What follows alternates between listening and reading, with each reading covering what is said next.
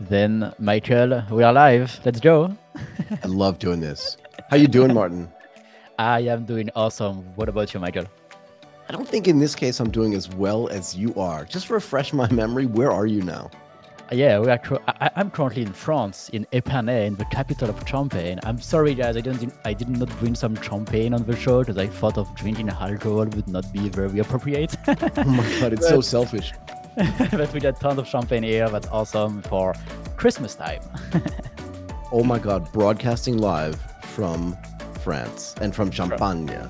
From Champagne, exactly. Yeah. I love it. I love it. Martin, let's welcome our guest, Valentin Radu. Hopefully I pronounced your name right. The founder and CEO of OmniConvert to eCommerce UnderCover. Valentin, how are you doing? Michael, I'm great. I'm finishing the year properly, and I'm happy to be with you, Martin and Michael. Welcome, so I'm jealous. Yeah, it's great to have you here. I'm jealous. I'm not normally jealous. I'm not a jealous person, but your tech guy, whoever he is, has built an incredible setup for you. Can you do that thing really quickly where you switch the camera to the other view? Yeah. See, that's what I love. Using the ATEM Mini for what it was intended. That is so awesome. It's great to have you here. I love this, actually. And Valentin, where are you based? I'm in Bucharest, Romania. I love this. So I am talking to people in Romania and in France. And I'm in Bangkok. This has got to be the most exotic podcast I've ever done. This is super cool, definitely. It's super cool. So, Valentin, now that we know where you're from, why don't you give us a little bit more of your background? And then I want to talk a little bit about OmniConvert and more broadly, just like e-commerce in general. Of course. So I'm a former poor kid from Bucharest, Romania. I was born in the communism. I've had this struggle to demonstrate to my father that I'm going to do the right thing in life, and I managed to build companies. I've started when I was back in my 20s. I was playing StarCraft all day long, and we had only dial-up connection. And eventually, that turned out to be one of the first internet service providers in Bucharest. Then sold that company, failed completely with the other one. I got to go back to my father, and he told me, I told you so, because he had this mentality from the communism era that you don't do entrepreneurship. I mean, it's bad, you know, it's like you don't get in front of people because you're going to expose yourself. And his way to protect me was to simply not let me go out there. Anyways, the first company was an e-commerce company. We were selling online car insurance. We were comparing prices, and we showed the best prices on the insurance market. We got to grow that company. We grew it to 250,000 customers, made the exit from that, learned a lot about conversion rate optimization and all that things regarding to e-commerce growth, and built the last company, which is OmniConvert, with the purpose of helping other e-commerce entrepreneurs like I was not to struggle anymore with paying a lot of money to acquire customers that never come back, or to acquire traffic which is not converting. So in a nutshell, that's who am I. So this is a really interesting story, particularly for someone like I am that grew up in the United States, that grew up during the Cold War, to actually meet somebody who's, you know, there's this idea that if you're living in a communist country, you're feeling oppressed. And your dad is basically telling you there is no oppression, there's planning, or it's safer, and that what you're doing is somehow bad. And it was interesting what you said, like, you know, I want to show my dad that it wasn't bad. And when I failed, he was like, see, I told you. It's just an interesting way to grow up. No, it's just interesting. And I'm not making a political commentary about it at all, because frankly, I don't care about that. I care more about the human side. But I think it's fascinating that from generation to generation, it goes like, you know, your dad grew up in communism. Sounds like he believed in it, which is perfectly acceptable, right? And you just said, I'm not doing that. I want to build stuff from scratch. But where did you get like the technical expertise? And I'm really curious why you essentially built an InsurTech company. I do an entire podcast. I've done 150 episodes of a podcast about InsurTech. I'm curious why you went into the insurance market. Like, what did you see? Was it just in Romania? Was it pan-European? I'm really curious. Yeah, so I had a former client, which he was passionate about insurance. And I told him, why don't you build them? Why don't you sell them online? And he said, well, I'm selling them. But it was a freaking web page with a car which was spinning in Flash, if you remember. Yeah, Adobe Macromedia Flash. And he had all these prices over there. And I've said, man, you're not going to sell anything with this website. And he couldn't afford to hire me as because I had this small agency. And eventually we made a barter. And eventually I made a contract which was so solid that I became I've co-founded the company, actually. That's great. The reason that I got over there is that I was playing with AdWords and I was looking at the bidding in the UK market, and the market was far ahead than it was here in Romania. There was no player in Romania, so we got online. We made a lot of crazy stuff, and we managed to penetrate the market quite rapidly. And did you say you exited that company? Like, who bought it? Did an insurance company buy it? Did another small brokerage buy it? What was the exit there? Yeah, the exit was actually I made the exit way further than I've got out of the company. So mainly I got bought out by my former co-founder, because we had different visions about growth. So mainly I secured an investment. And he wasn't agreeing to go regionally, because I had these global ambitions, let's say, regional ambitions. That's cool. That's super cool.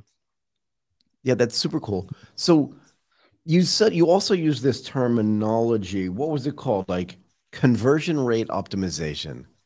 And I think one of the things that I've learned, and one of the things that I talk about a lot, is that almost everything in life is a conversion problem. Everything. And I'm not just talking about e-commerce. Yeah. I think dating's a conversion problem. I think marriage is a conversion problem. Marriage is more of a problem than a conversion problem, but it's still a conversion problem. But you understand what I mean? Like, what did it take for you to figure out this conversion? That conversion was key. And then how do you optimize it? And you can talk broadly about it, because I'm really curious. Yeah, I must tell you a story, Michael and Martin, and for you who are listening. So I was 17 years old, and I've understood the principles of conversion rate optimization like this. I was really, really poor. So imagine that in high school, I couldn't afford to buy a pretzel. So I was really, really poor, and I was struggling. And I think the struggling, it's a blessing for the ones which are getting it and that are really trying to get out of that situation. So I was dating a girl, and I couldn't afford to go to the seaside with her, but she said yes.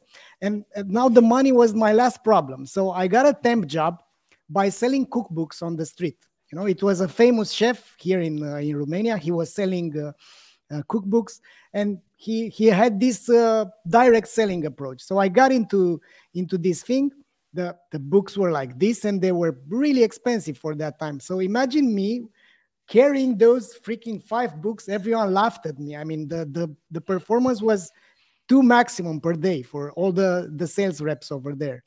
Right. So I've managed to sell these books because I've tried to diversify my messaging. So I've identified the fact that you need different targeting. So I was trying the young folks, the moms, and eventually I've managed to understand that the old ladies with their nephews sitting in the bus stations were my ideal customer profile, because they couldn't run away from me, and they needed to stay there in the bus station. So I've adapted the messaging afterwards, and I've sold something like 18 cookbooks eventually, and I got to the seaside. And that was my training on the fact that it's about the messaging and framing, and of course identifying the right target. That's really interesting that you say that, because like sometimes when we only do online businesses, when we only are on our computer and try to do ads and drive traffic to the website, we tend to forget that at the end of the day, it's real people who are coming on our website. So starting selling and marketing and identifying your ideal customer and all of that in the real world by really going to sell some stuff, I guess that really, really help a lot in understanding, as you say, like the ideal customers, the messaging and all of that kind of kind of things. And not a lot of people do that and understand that this connection between, let's say, the offline world and the online world. How was your day at the beach, by the way? Extraordinary. I'm sure it was. But I think that day at the beach actually probably was a lot more extraordinary for a bunch of different reasons, not the least of which was you were poor and you really had no right to go to the beach. I mean, you had the right to go, but you had no right really being there because you couldn't afford it, but you wanted it. So you figured out a way to do it. And I think this is, I don't want to make too many connections here, but I think it's a real sign of entrepreneurship. I have a problem. I know that a solution is selling. I don't know how to sell. I'm going to figure out how to do that because I really want to go to the sea with this lady. And you did it. But I think it's informative, right? Because as you go through life, first of all, if you're lucky, you don't get poor again. But also you remember that feeling of not having. And it should drive you to do more. I grew up very poor as well. And it's driven me my entire life to be able to get to here. Like, there's no reason why I should be here. And the same reason why there's no reason why you should have like an ATEM camera switcher, a really nice SM7B, and a beautiful background. I'm not kidding though. Like, it's funny to think about, but in reality, it's not that funny.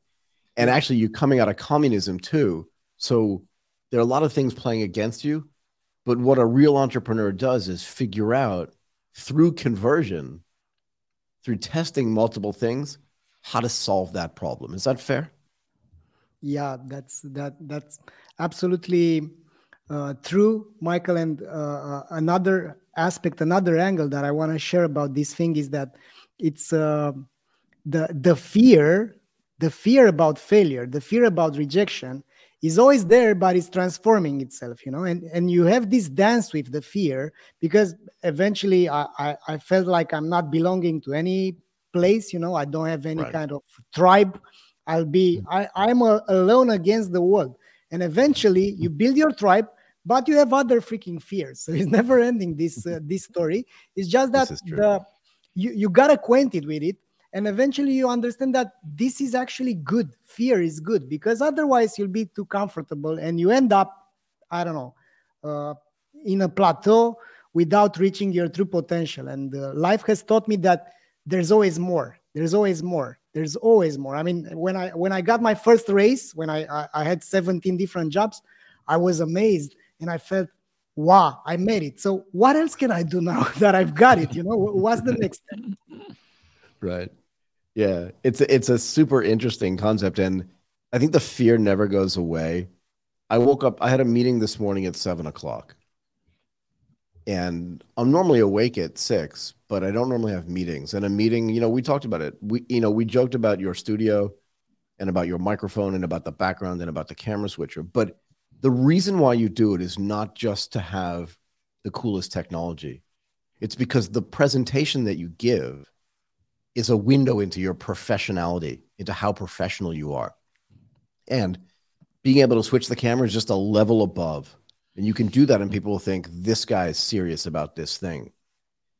But I woke up this morning at 5 for the same reason. I wanted to make sure I wasn't late. I wanted to make sure I was prepared.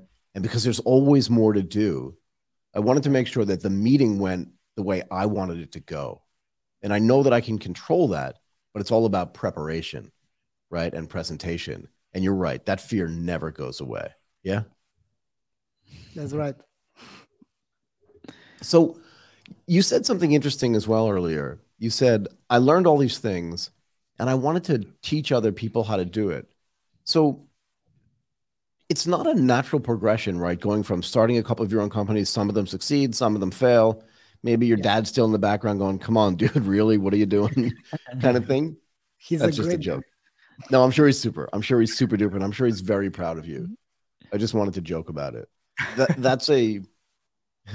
That's like a comic convention where you reference something that already had, it's called a callback. Anyway, but you made this decision to try to help other people. You said, I learned all this stuff. Now I want to go out and help other people in the e-commerce space use the things that I've learned, right? So when you think about conversions and all the things that you've learned, Like, what is the, and I hate this type of thing, but what is like, what are some of the main things that someone should think about when they're trying to build their e-commerce business? Yeah, I think the most crucial thing, which is neglected by almost everyone, is to think that they already have product market fit, because they are product centric. So they start with the product and not with the struggles that the customers have. And eventually they ignore the fact that there are human beings which are having feelings, emotions, expectations, and struggles. And they need to solve these kind of struggles and desires. And I think if they don't get that from the very beginning, they end up throwing a lot of products, looking on the company journey rather than on the customer journey. So I think that's the most crucial thing. And I see this as a recurring theme, because I have fallen into the same trap as well. So that's one thing. Another thing is the mathematical model of the business. We have this enthusiasm as entrepreneurs. We have the drive. Maybe we are good sales guys. We are converting people into employees, or traffic into conversions. But if we don't get the formula right, and the e-commerce growth formula, I think it's being, let's say, twisted by the media companies more towards acquisition rather than the whole customer lifetime value. And that's the mathematical model behind an e-commerce growth. And that's being ignored, because most of the professionals and the media is telling you, you need traffic, you need AOV, you need conversion rate, and that's it. But actually, it's how much you pay to acquire a customer and how much you get throughout the entire life of that customer. And I think this is being ignored. Customer lifetime value versus customer acquisition cost versus the volumes. That's the second thing. Yeah, so both of you had said something actually really interesting. Martin referenced it first. You followed up on this, and this idea that like there are real humans with real emotions and real desires and actually real struggles on the other side of whatever product you're trying to sell them or whatever service you're trying to give them. And yeah. I like to make offline equivalencies, and tell me where I'm wrong here. But if I go into even the best restaurant in the whole world, if the food is amazing, even if the price is expensive, if the service is just a little bit bad, I'm not going back. I'm just not going back, because I can get food almost as good with way better service. And I look at this, and I always talk to like a date or my wife or whatever it is when I'm there, and just say, they're not understanding, like that they're not trying to take my money once. That if they're just a little bit better at this, I'll come back all the time. Like there was a little Italian restaurant in my neighborhood in Tokyo. We used it as like a cafeteria. Yeah. Any night that we didn't want to cook at home, we just went there. The lifetime value was insane. Is that the same thing that you're talking about? Yeah, exactly. I mean, those kind of principles are being ignored. And I think this is since the beginning of trade itself, under promise and over deliver, this principle is being ignored. And if you don't over deliver, just a bit is not like you need to go out of business to over deliver. Right. If you don't do that, you are not sticking into the minds of the customers. And right now, the customers, we are more powerful than ever, because we have access to, I don't know, plenty of other options, right? It's not like you can't find things only from this store or from that store. It's not that anymore. So the battle is now on the customer experience arena, is not on the marketing side or on the price side anymore. And I completely agree with you, and I'm so glad that you say that, because you put words on the feeling that I have within myself from like months, let's say, that, you know, like working with online sellers as well. And I see them always, you know, like trying to reduce basically their customer acquisition costs. And that's the only thing they try to do, like, you know, like get cheaper ads and get cheaper clicks and get cheaper conversion. And they completely forgot to work on the lifetime value of our customers by launching new products, or, you know, like by doing some other kind of stuff. So is it fair to say that if you can focus on the lifetime value of the customer, then you can you can acquire a customer at a higher cost. And at the end of the day, it's a company that is going to be able to acquire the customer at a higher cost that might win, because they can less pay a lot of ads and much more than everybody else. So is it fair to say that instead of trying to get the customer at the cheapest cost, we should try to be able to acquire them at the higher cost? I think it's right, but it's depending on the products that you're selling, because it depends on the industry and how crowded it is that industry, Martin. But for sure, if you are hypnotized about decreasing the customer acquisition cost, you will end up doing what I call black CRO, right? You do this kind of traps, this wheel of fortune, these things which are affecting your brand's value, and you end up focusing on orders, not on customers. So mainly you are not going to be customer-centric if all you are doing is to focus on decreasing the customer acquisition cost. Now, the paradox is that if you focus on increasing the customer lifetime value, you will learn more about your customers. Learning more about your customers will allow you to position your products better, to fine-tune your messaging, to use how they verbalize the reasons why they are buying from you in your ads. And that's going to decrease the customer acquisition cost. For sure. Yeah, that's a shift of mindset. Sorry, you two probably understand this, but I don't know what black CRO is. I really want to know. Yeah. So black CRO, I think... what does CRO mean? CRO means conversion rate optimization. Yeah. Go ahead. So what's black conversion rate optimization? Is when you are persuading your customers to do things that will generate a buyer's remorse eventually, right?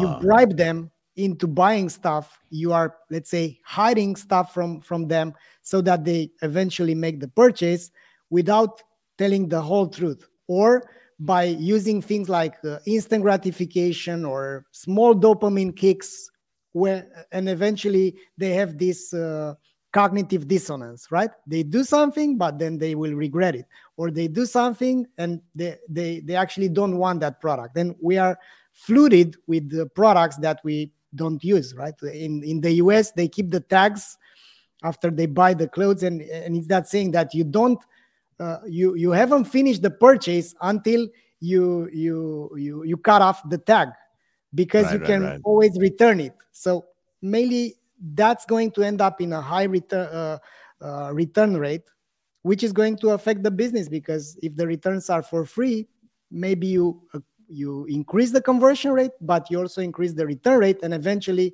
the company is being harmed by this black CRO thing. So can we break this down, though? Like I said, offline, right? You go into a restaurant, you get incredible service. I would make the case that you can go to a restaurant where the food is even slightly worse, but feel like you're having a better experience and even pay more just because you feel better about it. But how does that manifest itself online for online sales, right? Let's leave the black CRO off to the side. Yeah. How do you do this in a way digitally, right, that makes people feel better, not have buyer's remorse? Like, what are some of the things that are the right thing to do and not the wrong thing to do? Yeah, I think the right thing to do is to collect zero-party data. So to understand, let's say you have a shop which is selling toys, right? Okay. If you collect zero-party data, things like, who are you buying this toy for? It's for my kid. It's as a gift. It's not a gift. So collecting this kind of data will allow you to guide the customer and to personalize the customer journey towards what they actually need, because you can build, let's say, collections only for gifts for boys, which are between 9 and 11 years old. And then you use this kind of data afterwards so that you make yourself useful to the customer, because you can ask something like, when is the next anniversary for this kid? I mean, you want to buy something for Christmas too, and you want us to remind you about this. And that's actually useful. That's the kind of information that I want to share, and I feel it as being useful. And that's the right thing to do as a company. And how do you get this data? Do you do surveys? Do you do email campaign? Like, what is the process? Yeah, pretty much surveys plus emails plus remarketing ads. We have a methodology. I mean, I've developed in the last 15 years. It's called Customer Value Optimization Methodology, CVO. And the idea is that you need to collect zero-party data pre-purchase, use it so that you can convert the customers better and use it to remarket the customers, showing them the right products for what they need. And then you use it on the email onboarding right after they place the order so that you are relevant. A lot of companies are bombarding their customers with discounts right away, you know, and they are not even asking their customers, hey, was that all right? Are the shoes fitting you? Do you like them? They don't do this simple thing, which in the normal life, the entrepreneurs are doing it. I mean, small companies can teach a lot of retailers about how to do business. But that's very interesting, because you say you're doing that pre-sales. Like I understand you want to do surveys and all of that post-sales, like post-purchase, like once they buy, we want to know like why they buy and for who they bought this toy and stuff like that, so then we can understand better the next customers. But doing that pre-sales is different. And if you do that pre-sale, maybe like, are you not scared that it can get the conversion rates down actually, because instead of buying, people can do something else and we want them to buy instead? But isn't, and can I just jump in here for a second, Valentin? Isn't what he's saying is that you don't want actually someone to buy something that they don't want later, so that if you do it pre-sales and they don't buy, maybe it's actually better longer term. Does that make sense? You know what I mean, Martin? So like, if I walk in, because I bought these training shoes like 3 months ago and they hurt my feet. So like, it's hard for me to do the exercise that I want to do. And I'm like, and returning them's a pain and all this other stuff. Do you know what I mean? So if the pre-sales had been better, I'd go buy and like buy the training shorts and the training shirt and stuff. But now I'm just like, it's so uncomfortable. Is that the right thought process, Valentin? Yeah, exactly. You want happy customers, because at the end of the day, happiness is what they are after. They want satisfaction. Nobody wants to have bad emotions. And we're all in this dance between pain and pleasure. You know, we are all going towards the pleasure and running out from pain. And depending on the company that you're building, you need to understand if you're selling vitamins or if you're selling painkillers, because if you understand that, you will know how to position your products. And understanding how to position your products will lead to happy customers, because you will actually be useful. You want a company which is not tricking customers into buying stuff they don't need and polluting the planet more than it was. You want to have an ethical business, and you want to grow through the network effect because you have satisfied customers. Let me tell you about a crazy idea that I had 2011. Go for it. A huge competitor got into the market of insurance. I mean, the main player. Imagine that Amazon got into the insurance vertical. Oh, no. And, yeah. And the local player over here. So we thought, what can we do? So they were, not only that they were entering the market, but they were playing the discount dance. You know, they were practically eroding completely their margin. And they were promising something like, come to us and we're going to give you 15% discount. And we couldn't have a business anymore. I mean, if we were getting into that, our margin was around 19%. So from 4%, we couldn't survive as a company. So what we done at that moment, we thought of what we are actually selling. We are selling peace of mind, insurance, drivers. What they are, let's say, if we think about it, what our customers are cherishing more than money. And we had a saying here in Romania: is money or life? You know, it's a saying here. What do you want? I mean, if someone is going to give you $1 million today, but you're not going to have a day to live tomorrow, you will be happy that you got $1 million, but you're going to be more happy if you're going to live another day. So eventually, life is more important than money. So we teamed up with the guy, which is an authority here, about defensive driving, you know, and we build a course and we name it named it. I mean, we filmed it. We got there with the director. We made something like on a DVD, because at that moment, the DVDs were actually a thing. And we built this course. Yeah, don't talk to Martin about DVDs. He has no idea. Anyway, go ahead, Valentin. Yeah, so we built a course and we named it The Course Which Can Save Your Life. And it was free for any order. And the idea is that we actually haven't lost any customer, and we got something like a 35% year-over-year growth when they launched it, and the price was way different, way better than ours. So eventually, those kind of things can improve the life of the customer, and it's about the job to be done. You know, what's the job to be done by your product? Why are the customers buying your products, and how can you help them make progress in their lives? Because if you help them make progress, then they will be yours. That is a very great example. I love this example from a previous company, that you are more expensive, but you're creating something new that you offer to your customer if they stay with you, and then you grew the business at the end of the day. And it's not like you lose business; it's that you grew your business and like pretty decently. And yeah, that's an awesome example. I love it. Do you think that? What's the right word? Like the mindset of people that are building e-commerce businesses has to veer away from all of the stuff that they're getting bombarded with by, you said, like by the media that are telling them to focus on whether it's cost of acquisition or any of these other things, right? And I love this idea. You use this term, which was really great. Is it the company journey or is it the customer journey? It almost sounds like it's the same thing, but they're really polar opposites at some level, right? But do you think there's a mindset change that needs to take place for the e-commerce entrepreneur to be able to like figure out what they're really supposed to do and not what everybody else is telling them to do?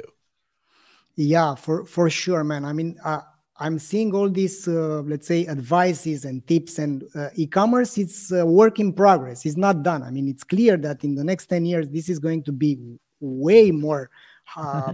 higher and impactful than it is right now. I mean, we're just starting off. We're just at the beginning of this. That's the whole tagline of the show. E-commerce is not solved yet. Yeah, so that's the whole reason for the show. So I love it. Go ahead. We cannot agree more. Yeah, and I think we don't have the proper education, so we don't have the pillars of how to grow an e-commerce, how to build, how to establish an e-commerce. What's your purpose in the life of the customers? And most of the e-commerce experts and professionals are being hypnotized and are being drawn into the game, into the customer lifetime value optimization game of Facebook and of Google Analytics, of Google AdWords, which are, let's say, hypnotizing like that snake in Jungle Book. You know, they are hypnotizing everyone around tweaking CPCs, CTRs, making those type of things. But eventually what I think we are all disregarding as an industry is the ability to listen to your customers, to do customer research, to understand what you're selling. I think there are 70 years now since Peter Drucker said that most of the companies don't know why their customers are buying their products. And I think that's still the reality at this moment. But so this is really interesting. We talked about this, so I really want to dig deeper here. You can get feedback directly from these emoting humans in a face-to-face interaction. But in the digital world, how do you get that feedback? Right? Because every time I buy something, I don't want to fill out a survey. I hate these online polls. It drives me crazy. And it's just happening everywhere. But if I'm in a store or if I'm in a restaurant, I can literally have a conversation that sounds like it's authentic and organic, but it's really just the salesperson trying to get information about me from me. Like, hey, why are all the shirts you buy are black? Like, it's just kind of strange, right? And you're like, do you know what I mean? And you're like, well, I just love Steve Jobs and everything he does, I have to do. And once they know that, you know what I mean though, right? Like they can get stuff from people without asking explicitly, but how do you do that online? Yeah, I can tell you my whole methodology is going to be a bit technical, but it's crafted throughout the year. So the first thing that we are doing is called RFM segmentation. Yeah, recency, frequency, monetary value. So we segment customers according to how recently they've bought, how frequently they've bought, and what's their customer lifetime value or monetary value. After doing that, we will end up having different clusters of customers. Some of them, we call them soulmates, the best customers out there. So the ones which are buying over and over again. It's you, Michael, for the Italian restaurant in Tokyo. Yeah. You are a super consumer. You have the ingredients. You are the golden goose that they are after, right? So after doing that, after we identify the ideal customers from a company, we go out there and we pick up the phone and we convince them, persuade them into having in-depth interviews so that we understand the underlying reasons why they are buying. What makes them say, this is my favorite store. From them, I want to buy again, over and over again. Because and if you don't do this in-depth interview, you will have like shallow responses with the surveys. But before doing the shallow surveys, you need to understand which are the options. Yeah, why are you buying this? So you go out there, we apply a methodology called jobs to be done, and we interview 7 to 10 of the best customers, and then we understand the jobs to be done. For instance, we've made this for a store called Hush Blankets. They are selling weighted blankets. It's a company from Canada. They thought that they are selling this for the cuddling effect that you have when you are in front of the TV. Right. After doing this, I personally made these interviews as part of my training because I'm a learner. I'm a continuous learner. I want to understand what we are doing, what we are building. So I made these interviews, and they were real people with medical conditions which were buying the weighted blankets, not for the cuddling effect, but because they had insomnia and they couldn't sleep.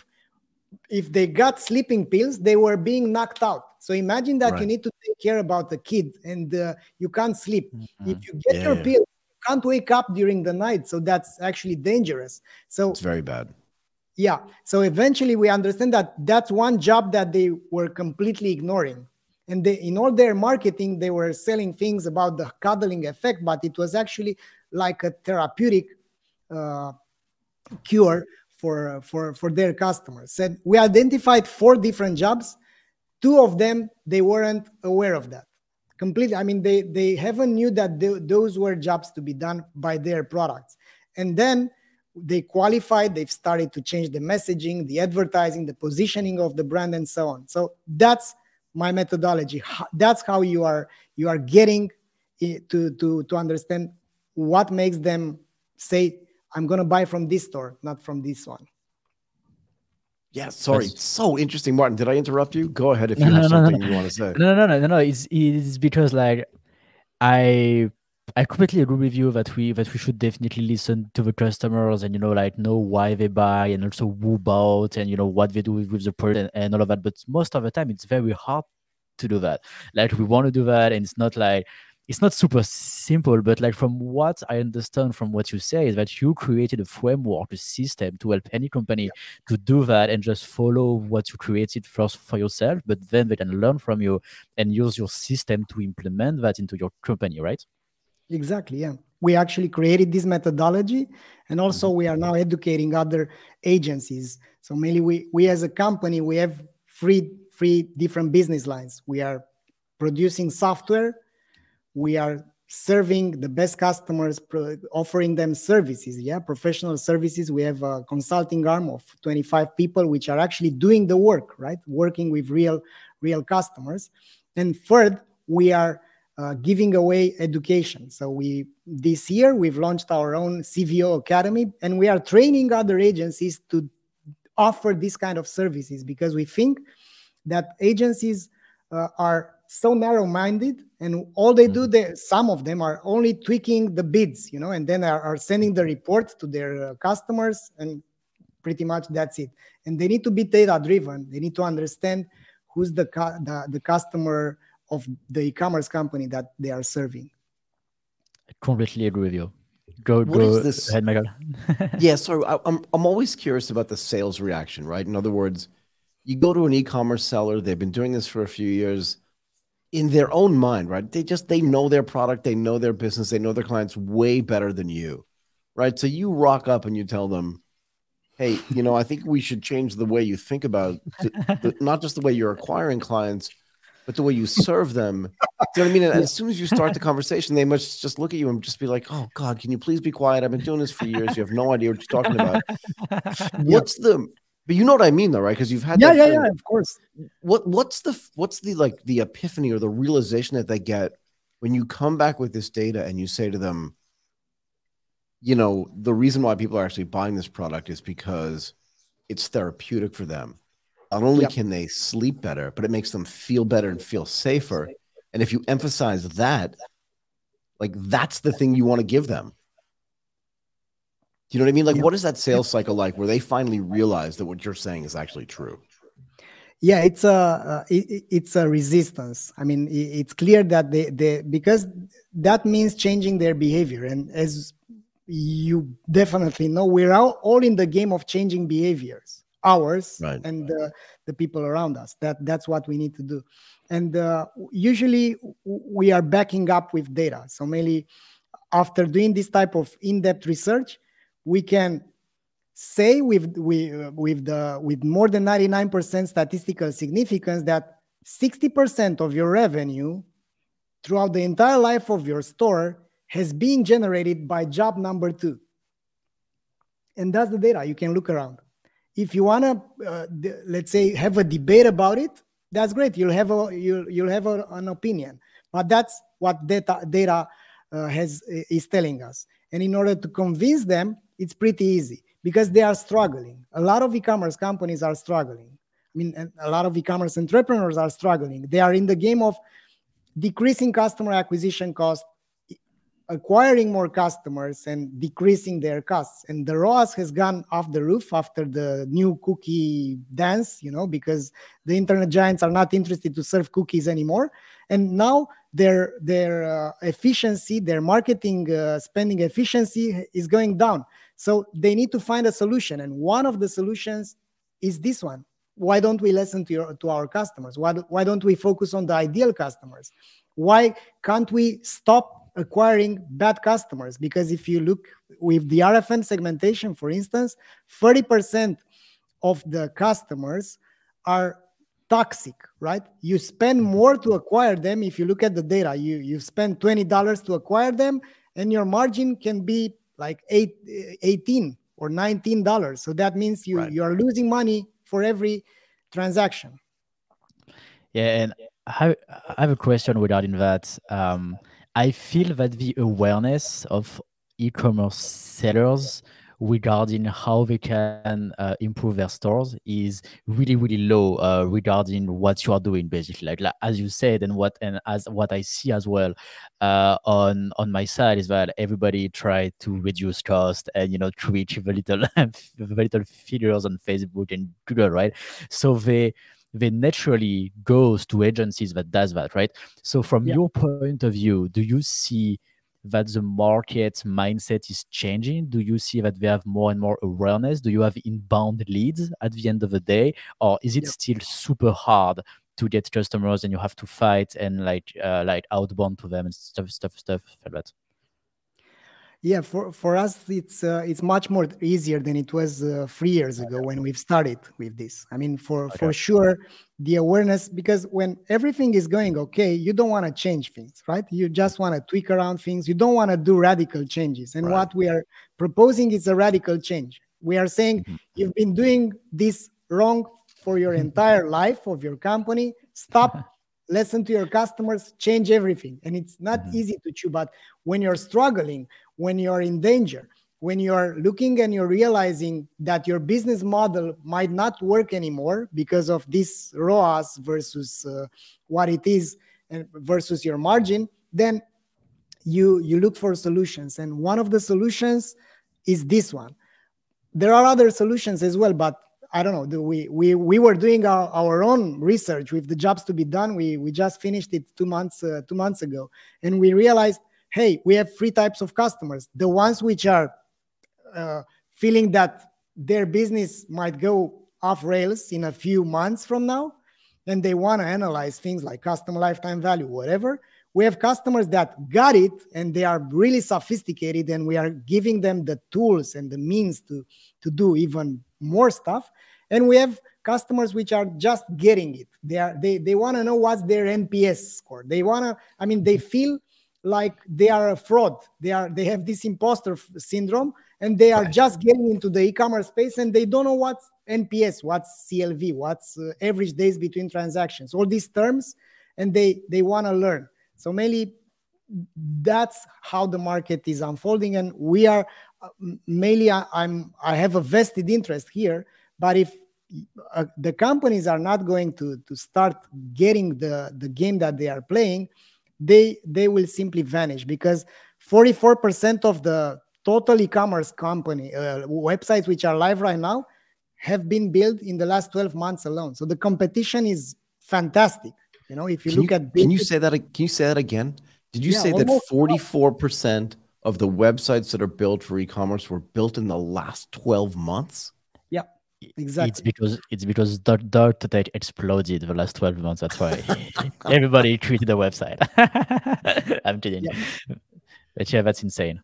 That's insane though. Mm-hmm. Yeah. So go ahead. I interrupted you. So every offline retailer has built a website, you know. If it was nice to have until now, it was like 1, 2, 5, 8% maximum of the total business was e-commerce. Right. So it wasn't appealing. But right now, the spike was 27% of all the retail from the US was online. 40% of the retail from the UK was online this year. So mainly when you are seeing that almost half of your business, you are not getting that.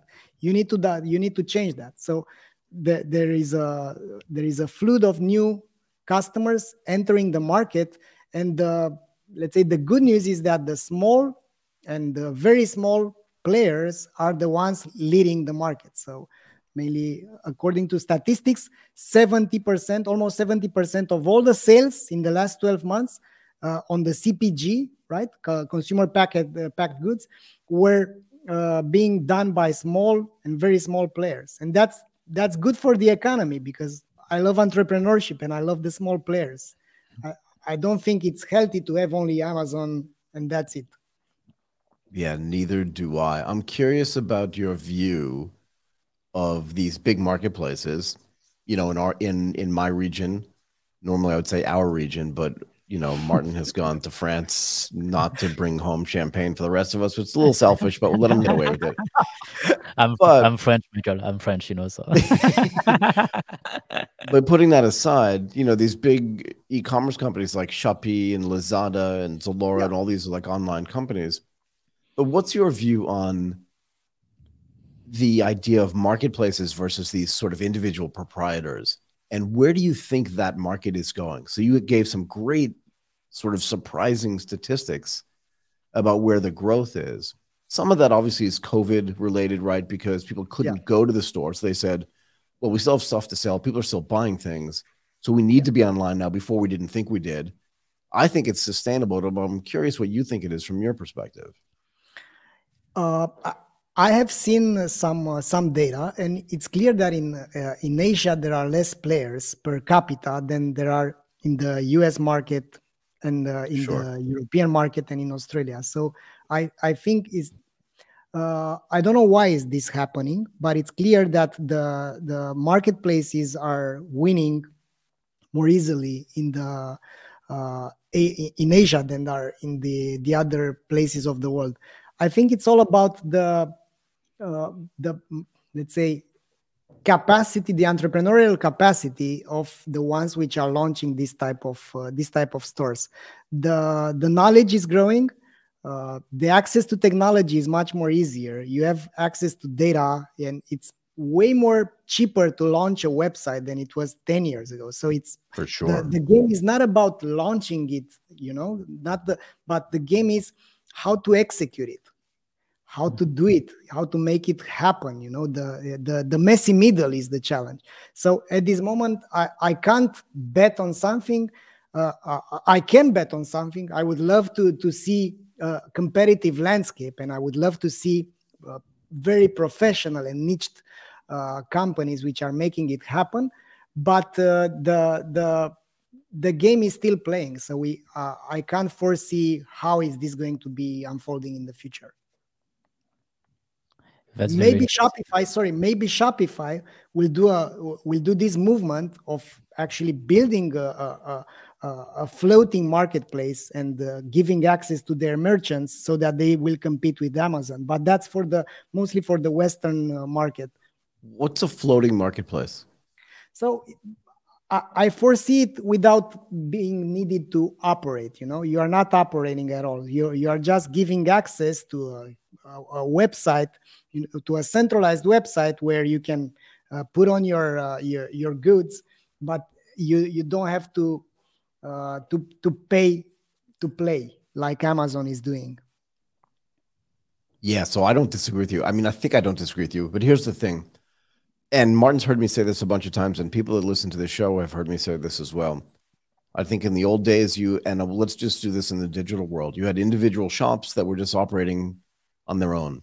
Amazon is really the department store, just like Shopee and Lazada. They're a department store. But what happens at these department stores is that they're so focused on product growth, having all the products in the world, right? That discovery becomes hard. So I cannot find the best shoes. I cannot find the best shirts. I can't find the best neckties. So I want somebody to be outside of that marketplace, outside of that department store, so that discovery becomes easier for me. Again, we saw this in the offline world. And I think, you're partly corroborating this, that we're starting to see that in the online world as well, where the buyers are having more leverage and the sellers are figuring out, I need to understand exactly what my clients want and to make discovery better for them. I don't have to be on these sort of monolithic marketplaces. Does that all make sense? Yeah, of course. And because the diversity has a point from where onwards you are being overwhelmed with options. And the idea that you can choose from 200 SKUs, it's much more easy to digest than if you need to get to select from 20,000 SKUs, because it's or 2 million, yeah. The friction is too high. On the functional aspect, I think we've all seen that it was something like 11%. I don't know exactly, 11% from the goods sold by Amazon were private label, made by them. So mainly they are competing with their vendors. And eventually, maybe the vendors, maybe the merchants will realize, hey, we are going to get out of business if we continue to be to play this game, because they are selling headphones, they are selling mattresses, they are selling a lot of stuff, you know? But here's what I think is happening. And again, tell me where I'm wrong here. Let's say I'm a mattress seller or a headphone seller, just as you suggest, and I join Amazon's marketplace. They're getting all this data on the products that are selling because I've decided to sell them on their marketplace. And then they're disintermediating me by saying, I don't care. Yeah, I know that if I sell a mattress and the mattress sellers that are on my marketplace don't sell sheets and towels and all these other things, but I can make a profit selling sheets and towels.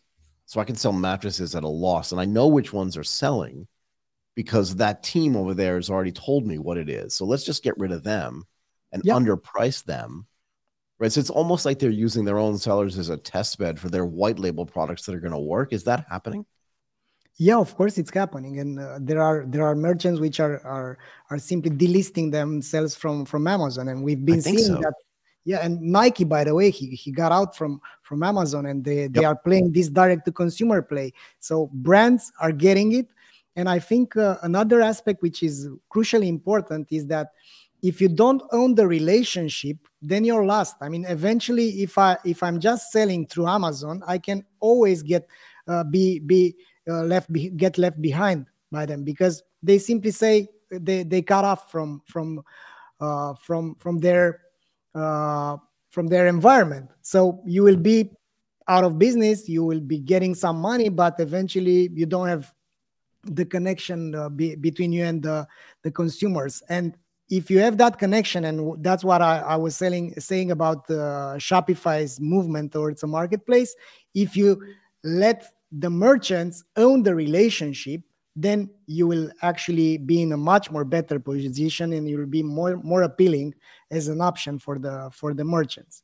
Right. For sure, I think that's a huge disadvantage when you sell on marketplaces like Amazon, is that you don't own the customer at all. You cannot talk to them, you cannot email them, you cannot put a gift card into the box, like you cannot do anything, right? So do you have customers who are selling on Amazon yourself? I guess no, I guess you are only doing DTC, right? Yeah, we are doing D2C, but also there are brands which are also selling on Amazon. We have brands which have made this experiment and then they've delisted their product. So I've been seeing a lot of stories, but I'm at this moment, the trend is to own your own channel, because it's like having your own radio station. You don't have to pay for advertising. I agree. So the last thing I want to ask you, and it's crescendoed perfectly this whole conversation into one of the things that both fascinates me and befuddles me at the same time. What's your view on companies like Thrasio and these other Amazon consolidators? Do they really know more than like the rest of us about how to scale these businesses? Or is this just like a scheme to raise a ton of money and then sell to others? Do you know what I mean? Like, what's your view on this? Yes. I think they are already threatened. I mean, I've been reading a few articles about them. What I do know for a fact, because one of our merchants has been into a conversation to get acquired by them, is that they are launching a lot of stuff. So maybe they are doing spray and pray. This type of consolidation that they are trying to do is not working, because the synergies are not always there. And eventually, you have a lot of money to experiment. You can be data-driven or not, and it's a difference between being data-driven and data-informed. And another thing is that you can be lied by the data, right? It's also, we have our minds with our emotional filters, and eventually it's how we interpret the data. But at this moment, I don't think that this type of business model is going to thrive if they are not going to find real synergies between the merchants, because at the end of the day, that's their secret sauce that they are claiming they have. Yeah.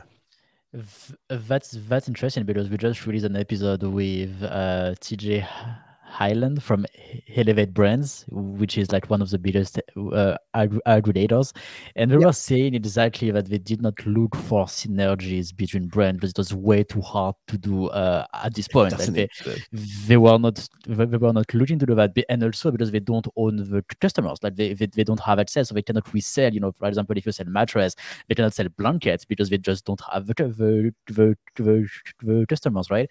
So it completely made sense with what you say, is that this kind of stuff we cannot do it at this point, because that just does not work for now. Their bet is, let's acquire some sellers on Amazon which are doing great, let's help them build their direct to consumer, let's use the joint audiences so that we can grow all of them, and let's forget about Amazon in, I don't know, 5 years from now. That I guess that's their game. The trap is that maybe there are products which can be sold only through Amazon because they have this kind of synergies. You know, they know that this type of product can be associated with other products into the same basket. Interesting. Very interesting. Okay, awesome. I think it's almost time to let you go. Valentin Radu, the founder and CEO of OmniConvert, the guy with the best like camera, microphone, setup, laptop, desk. Shelf setup I've ever seen in any of the videos I've ever done. Thank you so much for doing this today. I really appreciate it. Thank you as well, Michael, and thanks, Martin, and thanks everyone for listening to us today. Thank you, Valentin. Bye bye.